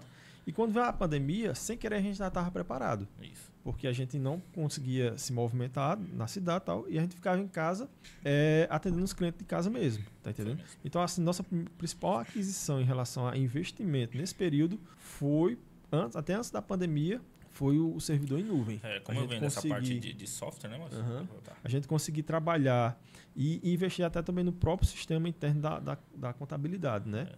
Hoje nosso sistema ele tem ele tem braços assim que auxilia o empresário em tudo. Por exemplo, a gente tem um sistema lá que o, o, o empresário comprou um material, então alguém emitiu uma nota para ele, nosso sistema já acusa para ele que ele recebeu uma nota fiscal, tá entendendo? Aplicativo no celular do, É, do a cliente, gente tem um né? portal, a gente investe em portal. Agora, por último, a gente investiu num, num, num programa Plus, né, para pegar os extratos dos nossos clientes, ele manda para a gente, e a gente, quando coloca lá no nosso, no nosso sistema, ele já faz os lançamentos sozinho da contabilidade, entendeu? Inteligência artificial, que ele sabe o que está saindo, o que está entrando, o que é débito e é crédito. Né? Então, seja, aquele serviço que a gente fazia mais ali 30, 40 minutos, uma hora lançando um extrato bancário, hoje ele é feito em dois minutos. Entendeu? Então, assim, como, eu vendo essa parte de software, de vendedor de software, eu vendia sistemas para contabilidades, contadores, eu conheço muitos contadores aqui na região, e vendia sistema para comércio. Né? Então, eu tipo, vendi para mais de 400 clientes aqui na região, né? E essa empresa que eu trabalhava era uma das líderes nacionais, na, nacional, na parte de software, né? E aí o exemplo, eu já tinha essa visão. Eu conhecia os escritórios. Eu sei qual é o escritório organizado qual que não era. Eu falava, pô, toda vida que eu for colocar um negócio, eu quero colocar um servidor em nuvem para guardar os dados seguro. E nem se falava da lei de proteção de dados, como se fala hoje, que é muito importante. Né? Backups, muitos backups, segurança de antivírus, porque são ataques ali, toda hora os caras querem invadir e roubar as informações, entendeu? Então isso é muito importante. Então eu já vinha com essa metodologia tecnológica. Então isso ajudou, parte de servidor e tudo mais. Então a gente, quando muitos escritórios estavam fechados, teve uns que fecharam que não conseguiam trabalhar. Não conseguia, tava indo uma pessoa lá, às vezes escondido, fazer os fechamentos, né? E, ou seja, o cara conseguia fazer o que precisava, mas não conseguia auxiliar o empresário. E a gente conseguia, eu e Maurício, nós já estávamos conseguindo desenrolar essa parte. É tanto que eu digo que é o seguinte, pela quantidade que a Tesserato tem hoje de clientes e tudo mais, hoje nós conseguimos rodar a Tesserato com oito pessoas na equipe. A gente reduziu né, e trouxe mais qualidade, porque o contador ele é um agente que tem que estar analisando informação. Não está fazendo ali. Eu tenho que estar olhando aquela informação rápida para aconselhar o meu cliente, traduzir a situação da empresa. A pra ele. capacidade operacional de vocês hoje chega a quantos clientes? Hoje nós estamos na base de uns 120 clientes. Vocês conseguem chegar até quantos? Hoje eu consigo chegar a 200, 250 com a capacidade que eu tenho. E sem precisar aumentar. Talvez eu precise aumentar um pouquinho ali a parte de, de pessoal, entendeu? Mas a gente consegue hoje, pelo nosso cálculo, né, Maurício? Consegue atender isso com tranquilidade. Até porque, como o Bruno falou, nós, a gente investe muito no sistema, né? É. Uhum. Então, a gente conseguiu, através da, da, da programação do nosso sistema, robotizar muitas partes que Sim, precisava só de um clique. Examinei lá, imprimia só um- um- uma folha de pagamento, só um recibo. Então, a gente tem vários clientes que não tem tanto evento na folha de pagamento, a gente bota o robozinho do nosso sistema emitir toda a folha de pagamento de todo mundo. Consegue Exatamente. automatizar bastante coisa. A gente A bota para ele trabalhar durante a noite e quando vai do, Juliana chega lá, ela vai só conferir se tá todas as folhas estão ok. Aí ela, A gente ela é a líder do setor, né, pessoal? Então ela chega para pegar a informação, ela sai conferindo de um para um. Tá certo, tá certo, tá certo, ok? Joga dentro de aquela pasta mesmo, já vai mandar essa informação para a nuvem que já vai disparar para o cliente. Vai chegar no e-mail dele. A única coisa que a gente ainda precisa, né, que na nossa região não tem essa cultura ainda de ficar 100% de olho no e-mail, é avisar para o cara ali, no outro sistema que a gente tem de atendimento do WhatsApp, olha, foi enviada a sua guia do Simples Nacional, a sua folha, tal, tal, tal. É tanto que assim, dessas empresas, nós só temos três empresas que nós fechamos a folha ali pro dia 3, dia 4, né, que tem É. alguns eventos mais específicos e tal. As outras folhas, dia 1 os clientes que já têm os apontamentos, já têm passado para a gente, dia 1 já está 100% fechada, Isso. enviada. Então, assim, essa parte tecnológica nos ajuda até hoje. né? Lançamento de nota fiscal e tudo mais. Hoje, escrituração de nota, na, eu- eu sou da época que a gente tinha que digitar uma por uma. Uhum. Então, eu passava uma manhã fechando uma empresa.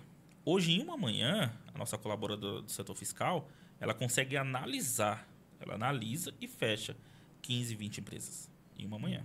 Ou seja, até o dia 5, dia 6, dia 7, tá encerrado ali quase todas as empresas. É, Nós temos uma meta lá, até o final do mês, entregar todas as folhas, até o dia 10, enviar todos os impostos às empresas. Isso. E é pro dia 20, né? Isso. Aí do dia 10 ao dia 15, trabalhar o quê?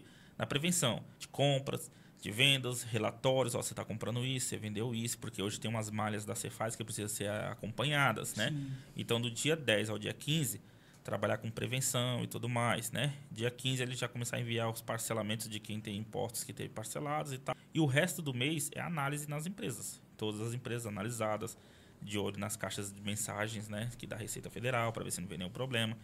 Então, assim, a tecnologia nos ajudou, né? Voltando aqui um pouco. Mas a interpretação de lei, de legislação, nessa época, muito a gente ganhou cliente, foi nisso daí. Pandemia, funcionário tá ali registrado bonitinho, ele foi para casa. Só que a empresa tinha que continuar bancando o salário dele. Aí veio aquela, aqueles auxílios, o auxílio emergencial, o, o bem, né? Que é o, era o bem, né, Maurício? Que o funcionário ficava em casa. De suspender o, Suspensão, o, o, né? redu o, o reduzir reduzir ou suspender. Se suspender 100%, o cara não vai trabalhar e o governo paga o salário dele. Se for somente reduzir meio expediente, o governo completava uma parte, a empresa completava outra.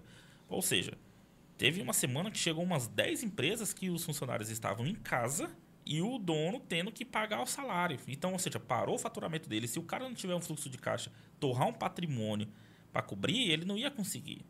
Então, tipo, dessas 10 empresas aí, que juntando, acho que dá em torno de uns 70 funcionários, né, Maurício? A gente conseguiu reduzir isso daí. Imagina aí o, a economia. Aproveitou que o, o governo estava disponibilizando isso daí. Imagina a economia com folha. Então, realmente, eu digo que, que na pandemia, isso daí ajudou demais. Aí depois veio uma outra coisa. No final do ano teve uma, um projeto do estado do Ceará, onde ele, tá, ele cumpria... Por exemplo, você contratava o funcionário durante seis meses, né, Maurício? Isso. Seis meses, o governo do estado do Ceará estava pagando 50% da folha dele. Ou seja, o cara ia trabalhar 100% na sua empresa, um salário mínimo, né? tem- Tinha as limitações. 50% da folha você ia receber. Ou seja, isso era um benefício para incentivo à contratação. Final de ano chegando ali e tal, né? Rapaz, saímos ligando, pô, tá tendo isso aqui, isso aqui, isso aqui, tal, tal, tal. Ele que tava trabalhando às vezes sem um funcionário registrado, registrou o cara na hora. Eu falei, uma maravilha, mano. Tanto que eu tentei convencer você, mas agora saiu um- um- um- isso do governo e teve outros que contrataram. Teve empresa que saiu de dois que conseguiu contratar mais dois. E aí a gente pensou, pô, quando passar os seis meses, né, Maurício? Será que vai demitir os caras? Tá até hoje. Entendeu? Então, tipo, isso aí é o quê? É interpretar a lei e aplicar dentro do- E da aplicar da contabilidade. maneira mais possível, né? A Exatamente. gente está entrando num momento agora onde a gente fala um pouquinho sobre marketing. Uhum. Tá? E eu queria entender de vocês qual a visão do marketing, tanto para o negócio de vocês, a Tesserato, como para o negócio dos clientes. Olha, essa parte eu acho que é comercial também, Maurício. Você quer falar? Com- Fala no marketing que eu vou complementar. Sim, com as a, a boas. gente, a gente, quando a gente tava até conversando antes, a gente tem uma empresa que faz nossa publicidade, Isso. né? A, nosso garoto propaganda é Bruno. Você vê que ele conversa Eu gosto de com- falar, rapaz. Deixa é o cara do comercial, né? a gente já consegue perceber assim. Bruno, às vezes é assim, eu sou tão técnico, às vezes fala assim, Bruno, explica isso aqui pro cliente, aqui essa garrafa. Aí ele, ele podia falar assim, ó, essa garrafa é azulzinha, tem água e tem uma Consigo, tampa. Ele faz um podcast, ele manda 5 minutos de áudio pro cliente. né? O rapaz Tá. ainda pergunta, você entendeu? Ah, Eu, eu, eu acho muito importante, até justamente nessa época em que todos os olhos estão voltados para as redes sociais, né? Então a Sim, rede sim. social é, é quase que um vendedor da empresa, né? Verdade. A gente, a gente tem investido em publicidade, né? A gente, a gente acha importante que as empresas. é Tanto que uma das principais coisas que a gente conversa com o cliente é que ele tem um Instagram, que ele Isso. procura a- agências para impulsione de repente a venda dele, porque assim, depois da pandemia para cá, o que cresceu de venda online. De, de, de- de empresas que conseguiu se projetar e crescer a partir da- do, do marketing, né? Da, a partir da publicidade que era investida. A gente não, não- assim, enfim, e, e com, a- com o escritório de contabilidade a gente realmente tem investido, né? E, e a gente sabe que hoje o cliente não vai mais assim diretamente à empresa. Ela primeiro procura o Instagram, Uhum. procura no Google. Então, se, se a empresa não tiver aquilo ali formatado e que demonstre qual o perfil da empresa, eu acho que ela, ela, ela talvez até se prejudique. É verdade. Hoje a vitrine funciona ainda de centro. Mas a- as vendas online hoje, Instagram, Facebook, WhatsApp, eu acho que é o mundo. Né? Eu, eu falo, Maurício, eu não dava muito valor para Instagram, essas coisas de usar. Mas eu falei, Maurício, eu acho que, cara, acabou esse negócio de TV, talvez. Não- não- eu acho que diminuiu bastante isso daí. É Instagram. Tem um momento que a dona de casa tá ali em casa, olhando, tem as horas certas. Eu tava lendo não, os negócios. Falei, Maurício, isso aqui é impressionante, cara. Os caras sabem quanto que a dona de casa tá em casa. Aí vai impulsionar um negócio de produto ali. É por isso que minha esposa fica só mandando lá os negócios, entendeu? Então, os caras já, já sabem. O mecanismo, né? Tem um mecanismo, ele já sabe de tudo. Então, assim, a gente tem, tem uns cases de sucesso. O, por exemplo, eu tenho um cliente que ele começou a produzir vídeo como instalar um fumê no carro. Mas ele colocou uma câmera assim, né? Coisa bem simples, cara. E ele fez o vídeo ali, aí botou nessas plataformas de vendas. É, 29 reais, coisa bem barata, 39 e tal. Como polir o farol de um veículo, como instalar um som numa caixa. Foi vendendo esses mini cursos, né? E, rapaz, ele começou a impulsionar, foi estudar, não sei o que, tal, tal, tal. Começou a gastar uma grana lá no cartão de crédito, passando. E aí, ele veio pra gente quando ele já tava faturando bem. Que ele falou, "Ah, acho que vou estourar o MEI. Vou sair do MEI, o limite do MEI é 81 mil. Então, ele veio com toda a prevenção, mudamos a empresa, colocamos a empresa no, no Simples Nacional e tal. Era mais bacana pra ele. Rapaz, esse cara no primeiro ano, ele faturou 380 mil reais. Eu Falei, Maurício, esse cara tá vendendo curso na internet, macho. Aí ele falou, não, eu tô nem vendendo mais, eu tô aqui conversando e as comissões caindo. Eu falei, oxe, macho, era negócios piscando, tim, tim, tim. Eu falei, meu irmão, nós aqui, eu tô aqui lutando pra ganhar um honorário, o cara já ganhou cinco vezes o honorário dele aqui. Então eu falei, rapaz, é o futuro. É o futuro. Só que eu fiquei sabendo, aí depois essa empresa passou uns 3, 4 anos, aí fechou. Por quê? Eu acho que ele não desenvolveu aquela atividade dele. Aí eu vou dar outro exemplo. O cliente, muitos clientes vêm do MEI e migra. Então a moça que vende moda praia, entendeu? Ela migrou do MEI, foi para uma empresa, fazendo chapéu, essas coisas e tal. Moda praia para mulher, vende biquíni, nessas coisas. Falei, rapaz, se fosse sunga, eu acho que ela não ganhava dinheiro não, porque a mulher vai pra praia, se são cinco dias de praia, cinco biquínis, É né? cinco biquínis É diferentes. cinco biquínis diferentes. Vai pra onde essas fotos? No Instagram. Então tem que ser assim. Eu falei, se você vender esse sunga, que é o meu short, eu vou três anos na praia com ele. O Maurício falou, você não ia vender isso tudo não, entendeu? Mas ela é esperta, ela pegou o público, ela fez o estudo de mercado, ela viu o que estava faltando, ela montou o diferencial e aplicou. Essa menina fez uma consultoria, né? Uma consultoria digital e tudo mais. E teve uma black aí que ela faturou 390 mil no mês. Você tem noção que é uma pessoa sair de um MEI que é limitada a 6.750 de venda no mês e ir para 300 e poucos mil em um mês? É o meu maior caso Quase de quatro sucesso. vezes o valor do mês. Mas aí, aí ela só atingiu isso aí por conta que ela investiu em marketing. investir em marketing, porque ela- fez a consultoria. Aí eu que digo, consultoria, o que a gente não sabe, a gente tem que aprender, minha gente. Porque, ó, não sabia qual era o melhor frete. Não sabia. Hoje ela mudou, tá em Fortaleza. Porque ela achou uma estratégia de frete melhor. Aí agora ela falou pra mim que já tá com transportadora X. Você entrou num grupo de não sei o que que os caras oferecem várias transportadoras. E nesse, nesse leque aí ela acha que tem um frete mais bacana. Por quê? Porque encarece o produto. A cliente vai comprar um produto que é 100, com frete tava dando 160, ela não compra. Mas aí depois disso agora com, ficou 120, tudo. Então ela estudou isso daí, estudou impulsionamento, faz o investimento nisso daí, 100% online, acabou com a loja física. Eu vou ficar com a loja, eu não vou ficar com a loja física, ela falou. Bruno dá despesa, dá- tem que não sei o que, não sei o que. Não, é, é o site. Aí é o site bombando. Meia-noite, uma hora da madrugada, pedido chegando. Cara, isso é um caso de sucesso, é extraordinário. Vou até convidar ela para trazer ela aqui, porque Claro. precisa. Outra, outra coisa interessante da Tesserato, 70% dos nossos clientes são mulheres. Olha Cara, só. e é um negócio que deixa, chega brilho o olho da gente. É impressionante isso daí. Muita qualificação, sabe? As mulheres têm aqui na nossa região pro empreendedorismo. Anderson, quer complementar principalmente a parte do marketing aí, a parte de aquisição. Ele falou muito bem aí da parte de tráfego. E assim, o tráfego, gente, é domínio desse rapaz aqui. viu? Rapaz, é, é o- é o futuro. É o futuro, que Já é realidade. Já é né? realidade, já. Mas é É, basicamente, a gente consegue fazer é, bem parecido com o que vocês fazem. Eu fico com o perfil dele e o Cleiton se identifica com o teu É o perfil. comercial. É, É o Bruno e o Maurício. né? É, Bruno Maurício. eu faço essa parte de analisar os números do tráfego é, e a gente consegue realizar todo. pronto, vou pegar um exemplo do que ele falou relacionado a. Ah, vou investi- devo investir na, na TV? Então, por exemplo, com investimento na internet, você consegue pagar 5 reais e Uhum. aparecer ali, por exemplo, para mil pessoas é. de uma determinada região e que tem um determinado interesse. Isso. Então, posso pegar, por exemplo, as pessoas que têm interesse em eh, contabilidade, finanças e que moram, por exemplo, em Juazeiro, ou em um determinado bairro ou até em um determinado estado. Hoje vocês pegam eh, clientes de várias regiões também ou apenas aqui pelo Ceará mesmo? Hoje, o nosso foco mesmo é o Ceará. Temos clientes de outras regiões, né? Mas não é o foco. Por quê? Quando você abre uma empresa de comércio na Paraíba, você precisa estudar o regulamento do ICMS da Paraíba. Então, exemplo, às vezes para um contador só dar conta de tudo isso é meio complexo. Aí tem que ter contratação, pessoal e tudo mais. Só que é o seguinte, é o futuro. Eu falei para o Maurício, é a contabilidade, a parte digital hoje é sem fronteiras. Então, cada vez mais a, a- legislação está unificando, está ficando mais tranquilo. Então, hoje nós já temos empresas no Pernambuco, Paraíba, Minas Gerais, São Paulo. Já conseguimos atender isso daí. Nosso foco é aqui na região, ainda é na região.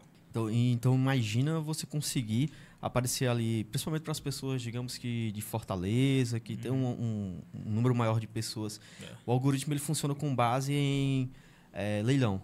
Então, se a gente está aparecendo para um público um pouco mais restrito, isso faz com que o custo no leilão fique mais alto, porque tem mais pessoas que também vão estar querendo aparecer para essas pessoas. Então, a gente vai ter que pagar mais para aparecer para elas. Isso. Então, é, é possível realizar essa segmentação e aparecer para as pessoas que já estejam, por exemplo, pesquisando sobre escritórios de contabilidade, através do Google, por exemplo. É, tanto através do Google Search, como também através do YouTube. É, o Google, muitas vezes, muitas vezes não, ele pode ter certeza, ele sabe mais sobre você do que você mesmo. Sabe? Então ele tem um- uma página, por exemplo, que você pode acessar, onde ele vai trazer ali várias informações sobre você. Então ele sabe se você toca instrumentos, se você prefere gato ou cachorro. É, tem todas essas informações e é isso que faz com que os anúncios cheguem para você num momento bem mais oportuno. É, bem parecido com o que você falou ali sobre sua esposa, ela sempre está enviando ali um Começo produto. do mês, cara. As faturas ali, ó, tá tipo, os cartões tudo paga, os limites tá lá, sabe? É o começo do mês. Ali, do dia 5 ao dia 10 parece uma coisa, mas é só os, os e-mails chegando. Já aprovado, aprovado, aprovado. A estratégia é boa. Sim, eles conseguem ter todas essas informações e é através disso que eles conseguem chegar até o público. Meu irmão, eu pesquisei, eu tava falando, Maurício, eu pesquisei uma mesa lá que a mesa desmonta e tudo pra colocar na área de lazer, né? Rapaz, eu tô passando uma história, um story de uma pessoa, uma mesa, uma história, uma mesa, uma história, uma mesa. Rapaz, tá ficando chato já. Os caras, se eu comprar, será que vai parar? não, não para, não para. Eu falei, eu acho que tá, tá abusivo. Mas olha, sobre a parte do marketing complementando aqui, realmente é muito interessante. Um segmento ali on- onde o cara vai. Ano passado nós fizemos um investimento na, numa academia, não foi, Maurício, do imposto de renda. Colocamos lá o tal. Menino, não veio um cliente. Não veio um cliente. Eu acho que o investimento foi muito bom, não, né? Porque nem eu tava indo pra academia, o povo acho que também não tava indo, mas também não. Eu não. Se esse valor a gente tivesse investido, talvez, parte do Instagram, né? Tinha dado um retorno melhor, né? Com certeza. Esse ano vai ser diferente, esse ano. Isso. É importante também a gente pensar na questão estratégica, né? não, não somente na parte de impulsionamento. Né? Porque aí a gente tem sendo realizado é, determinados canais para determinadas empresas, mas é interessante que a gente faça isso de maneira estratégica e não somente fazendo um investimento ali e aguardar, por exemplo, que a galinha dos ovos de ouro comece a botar esses ovos Exato. né? Principalmente porque vocês falaram ali bem no começo sobre o Instagram, né? Que vocês têm o Instagram ali que movimenta o Instagram, mas a gente sabe que o post ele não vende, Não fez. né? Então é importante que a gente tenha a possibilidade de ter canais diversificados de aquisição de cliente, né? Principalmente quando se trata de B2B. Sim. Né? Uhum. Hoje, se você ficar contando apenas por indicação, É. né? Que foi o que a gente tava conversando aqui em off antes da gente começar e tal. A, a indicação ela é um canal de aquisição muito Uhum. bom porque isso valida a qualidade do teu trabalho, valida a maneira como você está entregando teu produto, serviço ali para o teu cliente, né? E é, teu produto é tão bom, é tão bacana, teu serviço é tão bom, tão bacana que é que os, que os consumidores eles acabam indicando para outros. Isso. Isso. é um excelente canal, mas esse não pode ser simplesmente teu único canal. Tem que ter, Isso. porque ele é um canal mais lento Uhum. né? É uma maneira mais lenta de crescer, de crescer o negócio. Então, a partir do momento que eu tenho, por exemplo, um Google, como o Anderson falou, onde eu tenho um cliente ali que ele está pesquisando como é que eu vou declarar meu imposto de renda. Né? Ou então ele está pesquisando como eu vou abrir a minha empresa, quais custos eu vou ter Uhum. na abertura da minha empresa. Sim, sim. E aparece né, um- a empresa de vocês ou a empresa do cliente de vocês, isso acaba sendo uma facilidade, porque ele vai encontrar logo nas primeiras, nos primeiros, é, nas primeiras buscas ali, né? Uhum. Ou até mesmo no, no card ali do Google My Business, ou até mesmo aparecendo no Instagram, ou, ou se for varejo, aparecendo os produtos iniciais dele ali. Isso facilita muito. A gente divide muito essa questão da necessidade e desejo. E a, a necessidade é o quê? O cara ele vai atrás quando ele precisa. Sim. Né? O desejo ele tem que ele, ele olha e diz olha eu gosto disso isso é interessante eu vou, vou, eu vou comprar né são duas são dois momentos diferentes já para um negócio por exemplo de serviço principalmente voltado aí para a área contábil o marketing como agente ninguém acorda acorda de manhã ali dizendo caramba hoje deu vontade de é, Consumir o marketing. hoje deu vontade de fazer a tributação do Ah, eu vou, vou mudar o escritório, vou atrás de um. Não, não Não, acontece. não, não existe isso, né? Então, é muito, muito da, da questão da necessidade. Então, estar, principalmente quando são com empresas como a minha e a sua, né? Estar no Google é algo Essencial. crucial, É né?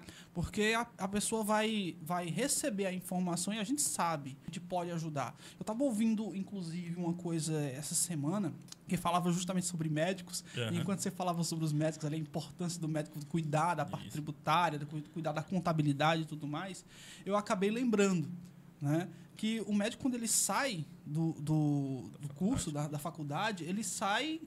Pô, eu vou fazer aqui, vou ter meu- minha clínica, eu vou Uhum. começar.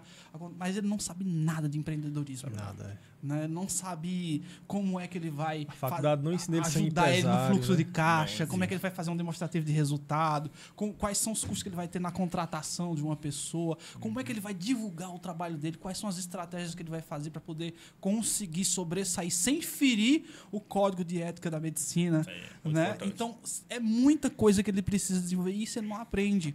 Por isso que é há necessidade de ter profissionais que conhecem isso. O cara pode não saber nada de É. medicina. Eu não sei nada de medicina, você não sabe nada de medicina, mas a gente tem a capacidade e o conhecimento para ajudar essas pessoas naquilo que elas precisam para poder empreender da melhor maneira possível, que é o marketing.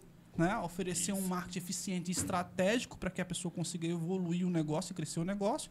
E a contabilidade para que ele consiga fazer isso da maneira mais saudável e legal possível. Exatamente. Né? Faz sentido tudo isso que eu estou dizendo, gente? Mas, é, muito mesmo, muito, faz muito sentido, né? E você falou uma coisa que Bruno gosta de falar muito, né?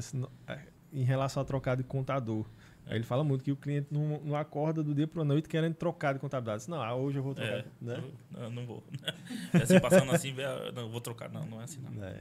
Por isso que eu acredito que é muito importante essa questão da, da, de estar em canais diferentes. Sim. né? Estar presente em canais diferentes. Uhum. Para poder ter a possibilidade de adquirir novos clientes com, com, a- com todas as possibilidades que hoje o mercado oferece para gente. É plantar sementinha, né? Exatamente. Você planta aquela semente ali, faz aquele cara vir falar com você, aí você tem que ser comercial. Você tem Principalmente negócios como o nosso, assim, que é Rapaz, negócio é. B2B. Sim. Né? Hoje a gente, a gente falou de Instagram, mas É. não falou aqui do principal canal B2B que existe para a gente poder fazer aquisição de novos clientes, principalmente empresas. LinkedIn. É, Sim. justamente. Né? Exatamente. Não falou do LinkedIn. LinkedIn é um excelente canal para a gente Uma poder rede ter social uma profissional, conversa. né? Exatamente. Ter uma conversa ali mais voltada ali para o B2B, Sim. né? para aquisição de Uhum. clientes, as ferramentas que existem, né, Anderson? O. Anderson é o cara, é o cara, é o cara que gerencia basicamente todas essas plataformas. Ele tem todo esse conhecimento aí. Ele sabe muito bem quais, quais as estratégias ideais para a gente poder conseguir alcançar esse. Cara, eu vou dizer que eu aprendi muito com o episódio de hoje. Eu agradeço muito a presença de vocês, né? Mas antes da gente finalizar, eu queria que vocês fizessem uma consideração final, falassem um pouquinho também como, como faz para contratar terceirato, tá? Para deixar aí pro pessoal. Pessoal, é muito fácil contratar a gente. é muito fácil. Nós, nós ficamos, onde é a nossa localização, nosso escritório. Fica ali na rua Leão 13, é, número 198A, o bairro Santo Antônio com Salesiano.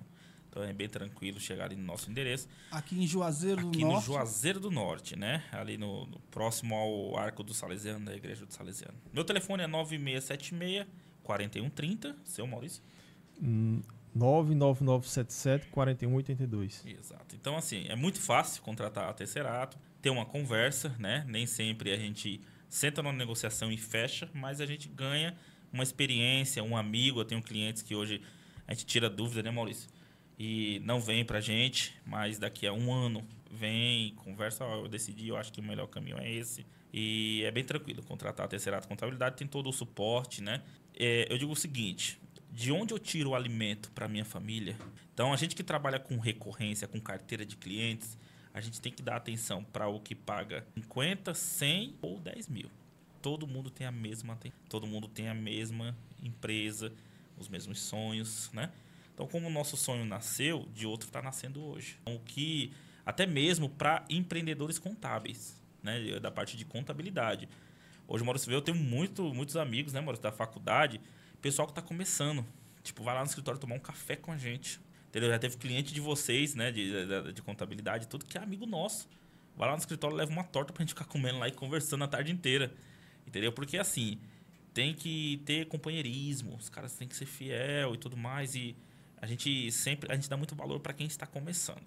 Nós vamos em faculdades fazer palestras, só de contabilidade que está saindo da faculdade. E precisa falar para ele, ó, vocês precisam trabalhar assim, tem que ser dessa forma. No começo é difícil, No começo, para você pagar a conta de luz e internet, meu irmão, é um sufoco. Mas daqui a pouco você começa a tirar as despesas. Você começa a crescer, tem que persistir. Assim que a gente começou, né? E hoje, graças a Deus, eu alimento a minha família com estabilidade. Entendeu? Então, essa é a dica. É a dica de empreendedorismo. Marketing é muito interessante. Um exemplo, aqui de cabeça eu já tenho 10, 15 clientes que eu tenho certeza que precisa melhorar isso. Se esse cara investir nisto que eu vou dar os conselhos já amanhã, eu tenho certeza que o faturamento dele, eu for acompanhar, vai estar aumentando. E eu preciso que o meu cliente cresça. Porque ele cresce e a minha empresa também cresce. Perfeito. Entendeu? Então, é, a dica do marketing hoje ele é fundamental. Eu tenho de cara aí uns 5, 6 casos que eu vi que quando começou a investir em marketing, aparecer na frente do celular no Instagram fazendo um, um Reels, fazendo um vídeo ali, mostrou, capa, mas eu, eu vejo essa empresa aqui, mas de quem é essa empresa? Essa semana eu vi uma, uma cliente minha provando as roupas lá e mostrando. Então os caras sabem de quem é essa empresa, sabe a confiança, tem um rosto aquilo ali. Precisa aparecer mais. Né? Minha esposa tem um salão aqui na, na Lagoa Seca. Eu falo, cara, tu precisa aparecer mais. Você precisa, o povo precisa entender que a identidade do seu salão é você, entendeu? Era na Maria e tal. Eu falei, não, já tem as pessoas para indicar para resolver essa situação, entendeu? Então, o marketing, cara, ele é o é fundamental. Só anda junto com a contabilidade. Exatamente. Maurício? E eu, eu tenho que falar assim para os empresários que estão assistindo. Use a contabilidade como uma ferramenta de gerenciamento, né?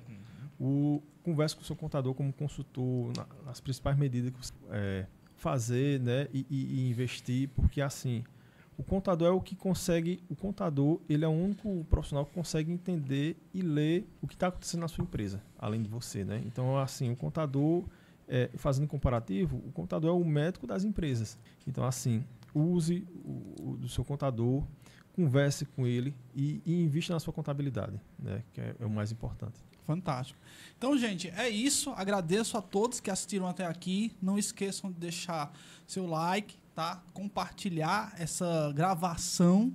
E eu sou o Cleiton Sou o Anderson. Bruno, Maurício. e nós somos os protagonistas digital.